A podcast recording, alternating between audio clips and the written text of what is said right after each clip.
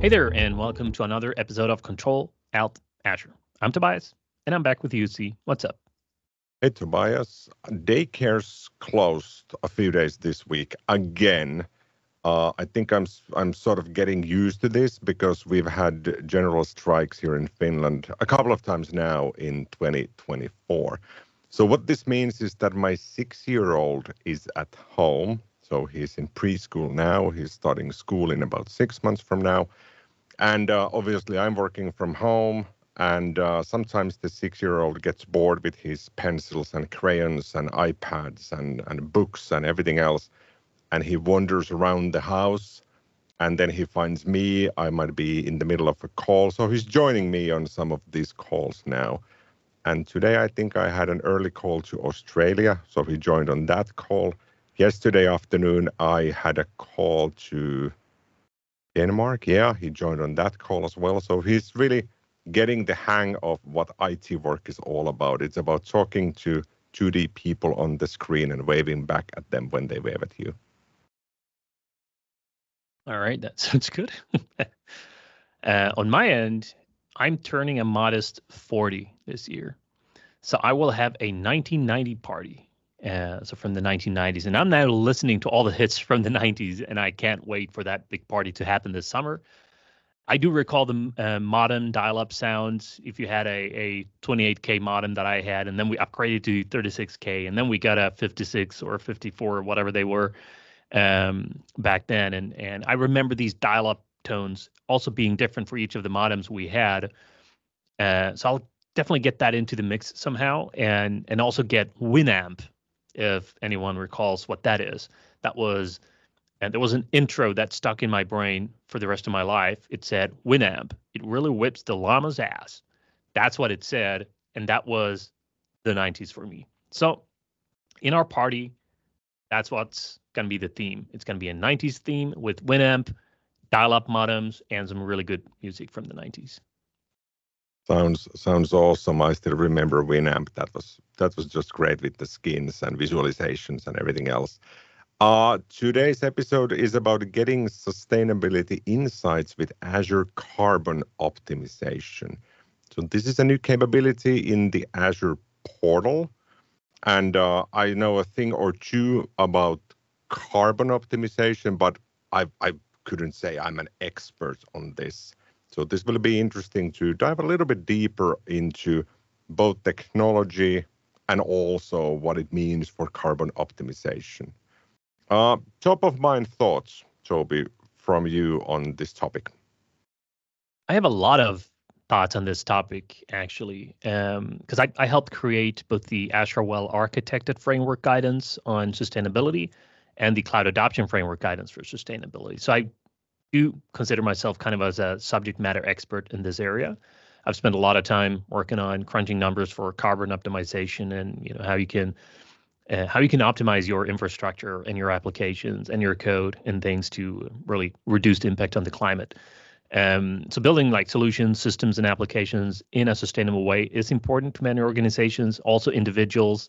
There's a lot of green advocates and and people that uh, you know, pursue the the green advocacy and, and the green kind of engineering path, uh, you know, for for the planet.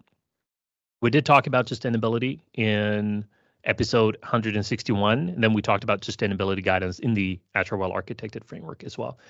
Um, so I do have a lot of thoughts on this. Um, you know, that everyone has an opportunity, perhaps also a responsibility, to figure out your emissions.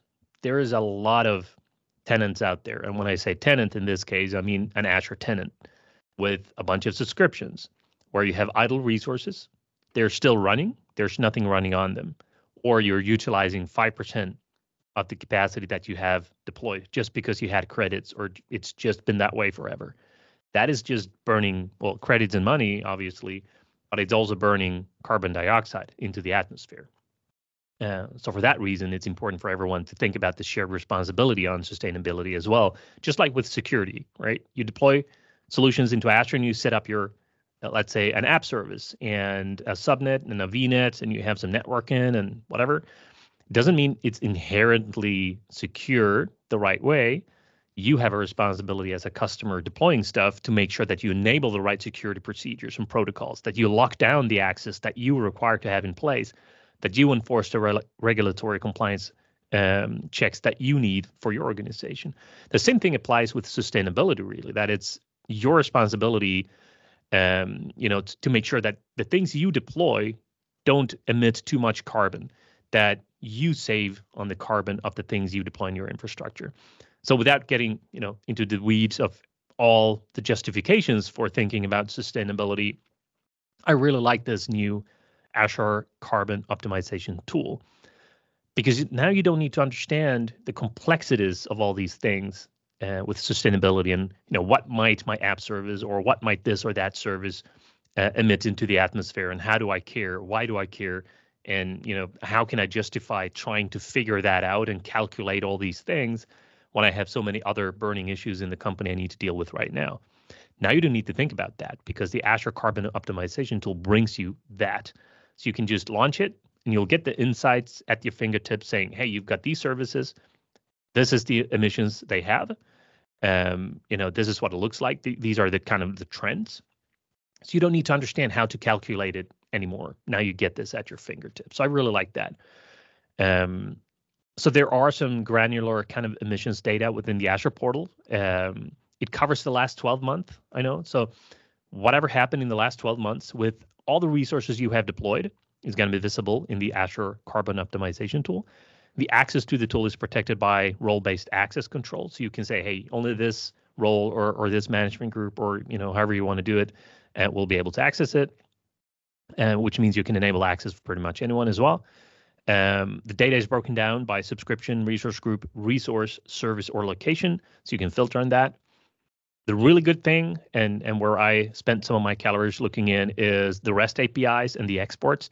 So if you want to bring your own kind of integrations or you have your own systems for uh, sending reports to your management on sustainability or your your green IT efforts, um, you can also export the data into your own systems, and there uh, there's a REST API for that, and you can also export the CSV option, of course. And then there's also the recommendations that comes at your fingertips. So from this tool, you'll get the recommendation saying, "Hey, actually, we noticed that you're doing this, and here's our recommendation for you." Kind of like Azure Advisor, but for carbon emissions specifically.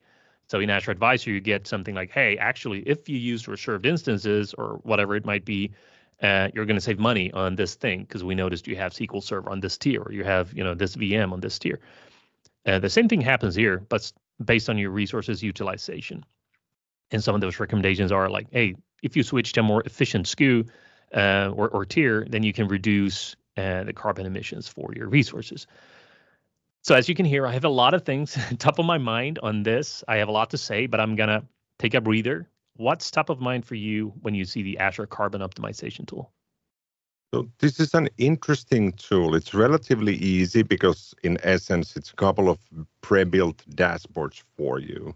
And uh, when, when, you, when you said about the option to utilize the REST API or export to CSV, that got me thinking that typically I feel companies are not looking at a snapshot of the data, like what it is today and what will it be tomorrow. But it's it's it's more of an average and more of a trend analysis. How has it been for the past 12 months, as you said? And then perhaps combining that with everything else, because Azure might not be the only thing they are utilizing. You have Microsoft 365, you have physical offices, you have physical goods that you're producing. So you probably want to export to CSV or integrate with your existing analytics tools and then combine these findings into sort of a main finding. And Azure is one part of that, and it might be a significant part of, of all of that. Uh, when I got the solar panels online, that was that was uh, about 18 months ago. I can see from the mobile app that I have for the inverter that I have attached to the side of the house I can see that I've I've offset uh, the equivalent of 528 trees planted in the past 18 months. And it doesn't really tell me much beyond, well, 500 plus trees sounds like a lot. But at the same time, I would have to combine that finding with all of my Azure subscriptions and then make educated decisions based on that. So what I did see that you can have the data from the Azure Carbon Optimization, you can have that per subscription and within subscription per resource group, or you can combine them all together and then break it down based on your findings. So as far as I can tell, this is now available. Uh, it doesn't require any additional licenses. So how do you how do you get started with this one, assuming that you have workloads in Azure? Yeah, it's pretty easy. Um, so I took it for a spin the last couple of days, and it's it's pretty straightforward. Uh, you just go to the Azure portal, and you search for carbon optimization, and then you select it. That's it. What's going to happen is you're going to get an access denied, even if you're a global admin or you know whatever. Because I'm I'm a subscription owner, I'm a global admin, and supposedly that should be enough to get started. But in the documentation, it does say that uh, carbon emissions data within the carbon optimization tool is accessible to carbon optimization readers, which is a new role, subscription owners, and subscription contributors. I did not see it, even though I'm a subscription owner. When I added the carbon optimization reader, it took about, well, somewhere between 30 and 60 minutes to kind of propagate, and then the dashboard and the tool started to work in for me. Uh, so there was a little bit of delay from me assigning myself the kind of optimization, uh, carbon optimization reader role until I got access to it. But that's it. Like just go to the dashboard. It's going to tell you, hey, you don't have access. Take a look at the permissions here. You assign those permissions to your own account or whoever should have access. There might be a delay that might be good to understand and, and be aware of. Because I was like, hey, I, I did this now and then waited a couple of minutes and nothing worked. Went for lunch, got back from lunch, and then it started to light up. Um, so I think that's it. When when you figure out that you just need to add the permission and then you wait a little bit, you're gonna be able to use it. And that's pretty much it. You don't need to onboard, you don't need to deploy, you don't need to enable anything. It's just kind of there. Um, and there's also nothing you need to do. You don't have to say, hey, I want to collect carbon emissions for these specific resources, or I want to do uh, you know, analysis of specific resources. You can do that with filters in the dashboard, but you don't have to say, like with Defender for Cloud, you can say, hey, let's onboard servers, let's onboard key vaults, let's onboard this and this, or specific key vaults or specific service. Here, you just kind of get all the data across the entire infrastructure that you have in Azure, and it's going to give you all the data and details around that. So that's really good, and it's also important because if you would be able to opt out and say, hey, actually don't collect carbon emissions for part of my subscription, then you will never have the full picture and understand what the carbon footprint looks like from your organization or from your deployments. Uh, so that's it. Like go to the portal, search for carbon optimization in the search bar, select it, you're rolling. That's it. Yep, super easy. Uh, for me, I think I had the same experience that I did not have the uh, the carbon optimization reader role assigned. I, I sort of dislike the approach that Microsoft often does now with Azure when they introduce a new capability, even if you're a global admin, it doesn't work out for you. Then you have to go and attach this additional role, wait for that to kick in, and then you get something. And I always feel, well, if I'm a global admin, I should have all the roles by default. But perhaps there's thinking here that let's not enable anything on top of the things you are expecting to have enabled already. But beyond that, uh, once you get to the dashboard, so there's three tabs in here. Uh, the first one for viewing the emissions data. I think this is the key here.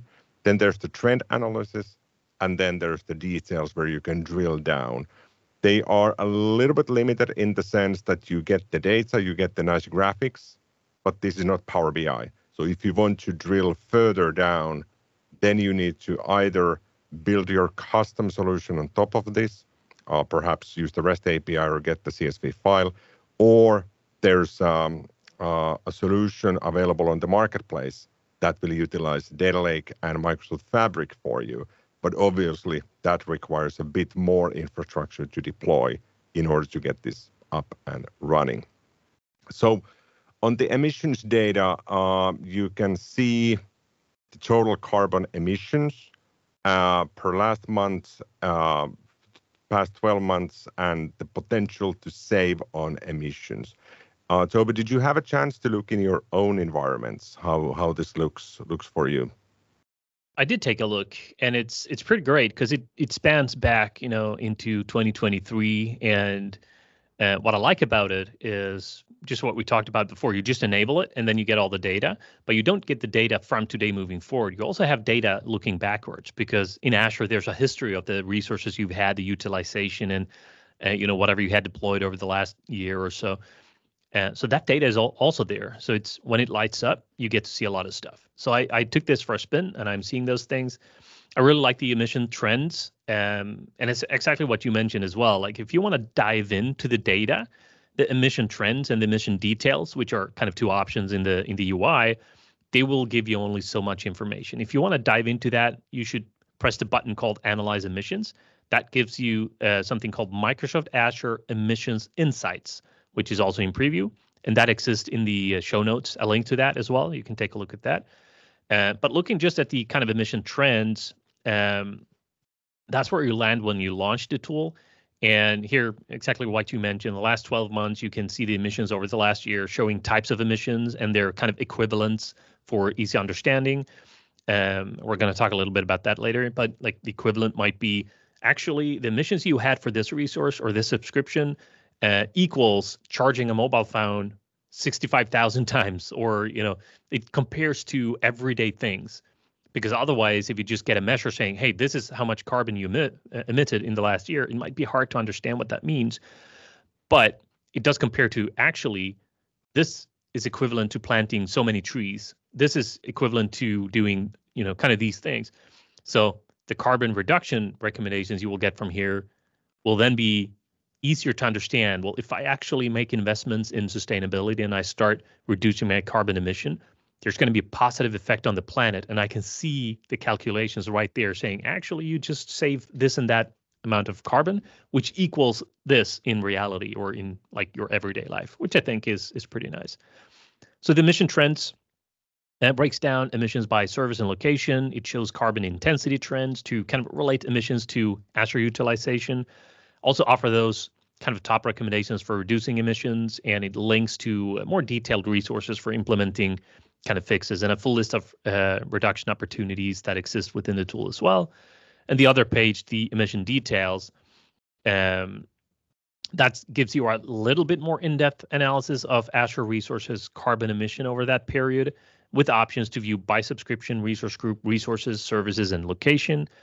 Uh, you can view and compare the latest month's emissions to the previous month using the kind of detailed breakdown uh, for specific filters. You can sort emissions data to highlight significant changes mo- month over month, like if you find anomalies or uh, you know if, if you want to identify areas for optimization. Uh, you can export things to a CSV file. And we talked about that. You have an, a REST API. You can also export it to a CSV file. Then you can analyze that. Um, or if you want to use the CSV file and pull that into your own Power BI report, you can also do that and, and just update that file if, if that's how you uh, you want to work with things. So I think it's really insightful. You're gonna get your eyes open for you know how and where you spend uh, emissions with the resources you have, and if you then want to kind of dive in, then the Microsoft Azure Emissions Insights exist for that, which is what you mentioned, the kind of Power BI that creates a data lake with Fabric, um, where you get these kind of pre-built dashboards you can dive into if you really want to drill down. But that's like top of mind for me with the tool. You have the emission trends, you have the emission details, uh, you also have the kind of emission uh, reductions, which is essentially the equivalent in Advisor to say, hey, recommendations. And you go there and it's going to say, hey, here's what you can do to reduce things. Change this SKU to a smaller SKU because you're actually not utilizing, uh, you know, the full potential of of what you've deployed. Um, I know that was a lot of words again. Uh, I have a lot of thoughts on this. Um, what else do we need to know about about this? Because there's we talk about emissions and there's different scopes and there's looking in the tool. It's at CO2e, KGCO2. Like what are these carbon oxide uh, and and carbon dioxide and what like what are all these different things? Can we break down the terminology? Because otherwise, it's just going to be emissions, which is one word to box everything in. But looking at the dashboard, there's a load of different things to understand.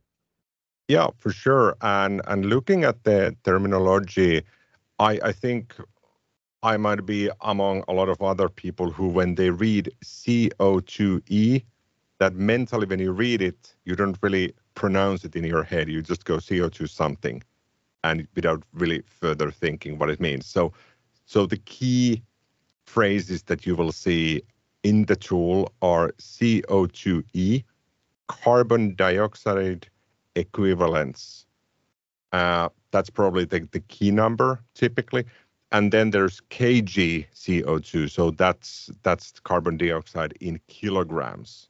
And I already like this. It's talking about kilograms and not pounds, so it actually makes makes sense for us. And uh, then there's MT CO2e, which is metric tons of carbon dioxide. So those three are the ones that that you will frequently see from here. Uh, as an example, I'm looking at one of my development subscriptions. I am the only user in there, and I've enabled the carbon optimization in my subscription. And I can see all the way back to July 2023. This was when the subscription was created. And in the past six months, from July to end of December, I don't have January numbers yet. So from July to end of December, I can see that total carbon emissions was 95.3 kilograms CO2. And per month, it's about 20.5 kilograms. So 20.5 is about 46 pounds. Uh, and there's no potential reductions that I could shut down further, but I can see the trend is going down. So November was 27, December was only 20. And perhaps the last um, sort of key phrases here are scope one, scope two, and scope three emissions. So you can filter out based on these different tiers. I actually had to look this up because to me, if somebody says, what's your scope two CO2e is, I would say, well, I have no idea what scope one, two, and three. so scope one, that's sort of like tier one. So direct greenhouse gas emissions from on-site fuel combustion. So this relates to Azure on-site fuel combustion, not my home office or my my my real office. Scope two is indirect, such as those from electricity providers. Again, back at the Azure data center. And scope three is everything else from the value chain. And I'm sure there's um, there's a formula for this, but from the dashboards you can filter based on scope one, two, and three. So obviously, if you need to report on these elsewhere, then you want to divide it based on the different scopes. But if you're mostly looking at the total emissions and the trends, there's not much you can do between scope one, two, and three, unless you start distributing your services based on this. So what I did when West Europe started to become a bit too full for my liking in Azure, I started migrating my services to Sweden Central. So now my carbon emissions are are headed to Sweden and not to the Netherlands. I don't really mind. I'm in Finland, so if the Swedes get more of that. But then I remember, well, Tobi is in there and Tobi is quite close, so let me shut down some stuff that I don't really need. So perhaps for non-professionals on CO2 calculations, I feel the, the key number is the total carbon emissions for you. But if you need to report this further on, then you will drill down to scope one, two, and three, and then perhaps export this to Excel or Power BI to make the exact graphics that you would need for further reporting. So for me, it's 95 kilograms of CO2 in the past six months. Tobi, did you did you find anything from your subscriptions, let's say from the past six months or 12 months? I did find a, a bunch of stuff in there, and like the number itself. Uh, right now, I'm looking at one of the MSDN subscriptions. That doesn't have a lot in it. I, it's like 10, uh, 10 kilograms, so it's not a lot. But what I really like about it is when you click the view emissions equivalents for one of those things, it's going to say, well, the carbon emissions that you had for this period is equivalent to powering two homes, like two full homes, like on average. The amount of electricity used for one year is equivalent to, you know, what I had in my subscription. Now, for mine, it says zero, but for yours, it might say something different. because uh, this is a very small subscription I'm looking at right now. It didn't unlock it in, in some of the bigger subscriptions I have. It says, you know, it's 1,200 smartphones being charged in the last year. So I don't have a lot uh, in my subscription, but for a bigger subscription, I've seen that there's like, hey, you had you charge 60,000 times for your char- for your smartphone. You actually powered five homes, five average homes for a full year that's the equivalent of what you was running in Azure. So if you were to reduce, if you could reduce it, maybe you would be down to four houses equivalent, which means you just saved on a lot of energy. And I, I really like this kind of mapping between what is carbon emissions, what does all these things we just talked about mean, like carbon dioxide. What does what does that mean?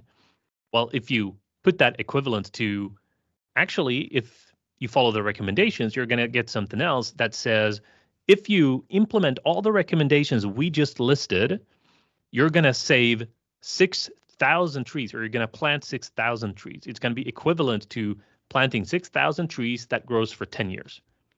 So you can see a kind of immediate correlation between reducing stuff and making an effort in this space with what that would mean for the planet. So I really like that. Um, you know, I, I don't have any like in-depth data I can dive into with the subscription because I just took one of my MSDN subscriptions right now. Uh, but the recommendations look the same, and uh, yeah, I, I, really like that. The looking at those reduction est- uh, estimates and, and reductions, um, there are really three things it compares to. Like, um, if you follow all these recommendations, that means you planted six trees seedlings that grows for 10 years, or uh, you have 600 um, incandescent bulbs switched to LEDs, or you have 60 uh, trash bags recycled instead of landfilled. Um, so again, like if you care for the environment, you're probably going to understand what that means and why it's a bad thing with landfill and what's a good thing with recycling. And now you can see a direct kind of correlation between the work you do driving sustainability efforts and green IT within your organization. Uh, if you run an Azure, and and really reducing the impact on the environment, you can see what that actually means in numbers, and then you can go boasting about and say, hey, actually, this tool said we just saved six thousand plans or we did this or that. So I, I really think that's good to make it more tangible. I'm I'm looking at the same numbers on my subscription. So I was able to power zero homes for the electricity used for one year, and especially in the Nordics, those homes typically require quite a bit of power during winter. But uh, I was up to 11,500 smartphones charged, and oddly, 11 gallons of gasoline consumed. Now I'm thinking, how much was a gallon again? Was it 3.7 liters or 4.7? I, I can never tell.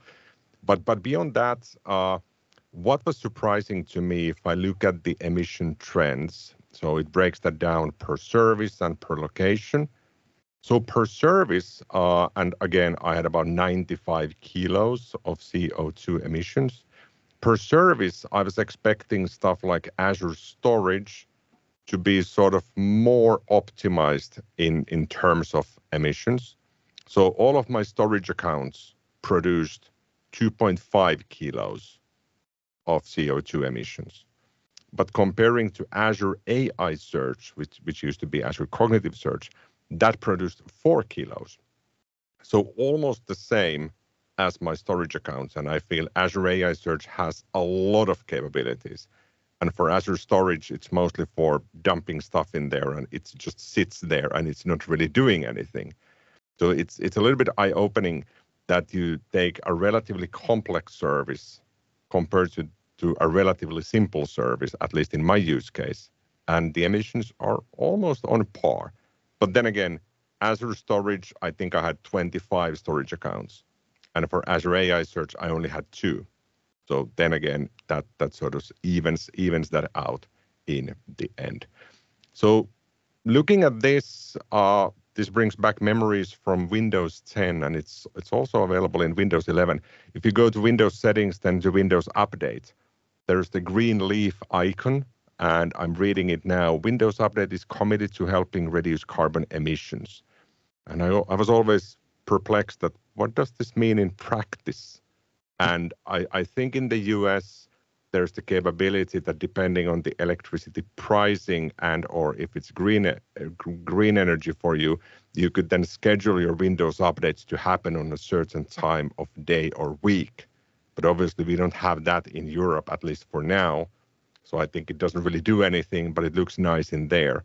But for Azure, I feel this is a more usable tool, but it's a bit like with cost optimization and FinOps somebody needs to come in here and actually have a conscious look and, and act and react based on the findings. The platform is not doing it for you, it's simply giving you the data. Then it's up to you to figure out what to do next. Yeah. And I, I like the contemplation here, like the eye opening thing with the storage account as well. I, I like that. Um, which brings us back to uh, to our conversation we should have as an episode, I think, moving forward, is more tangible things you can do to remove, uh, like reduce emissions, but also reduce costs. So maybe there's a correlation there. Because I know working with sustainability, you can use cost as a proxy. So if you can reduce the cost in your subscription, you're most likely reducing the carbon emissions as well. Because reducing the cost is about reducing things that's idle, underutilized, uh, you know, um, downgrading your tiers from premium to standard if applicable, uh, all the things like that. So usually you you save a buck, but you also save on the environment. So that might be an interesting episode at some some point. Because um, on the note of storage accounts, if if they're all in the hot tier, they're constantly online, kind of like serverless. They're always there. They're always just running. But you can also choose the archive tier, uh, which means they're going to be offline. Um, you know, a bit more. So uh, there are options to to choose there. But that said, I think I've explored everything I had top of mind for the Azure, uh, Azure kind of carbon uh, emissions and, and optimization tool here. Uh, it's pretty straightforward. You launch it, you get the carbon optimization tool. You're going to see the emission trends, emission details, and the emission reductions. That's it. And then you have the additional kind of Power BI report powered by Lakehouse that you can uh, dive into. And the link to that is in the show notes as well. Alrighty, good stuff. Uh, the last bit we have is the unexpected question. And Tobi, I did have a look last week. I think I asked you the question, so now it is your turn to ask me the unexpected question. Okay, so I, I've got one here, and I think this might be the most important question of all time because life is full of things to contemplate on. So, if you had any fictional character as your personal life coach, who would that be and why? Tough question. I I feel like the answer should be somebody super sophisticated, somebody who really cracked the code in personal life so that I could learn more. But at the same time, I feel that whenever you hire a coach or a mentor, uh, you should click with them so that it makes sense. So for me, uh, this past winter, and I think the winter is still ongoing, but these past couple of months, we've been watching a TV series at home uh, called Bosch. I think there's five or six seasons plus a couple of additional seasons for that. It's a it's a Los Angeles-based uh, police detective series, uh, a little bit gritty, and uh, I, I think the main character Bosch, he would be my personal life coach. He likes to stay at home. He doesn't really like people at all. and and and and he seems to succeed in life. I I could really pick some of some of those advice from him. All right, that sounds good. All righty, thanks for tuning in. See you next week. All right, see you then.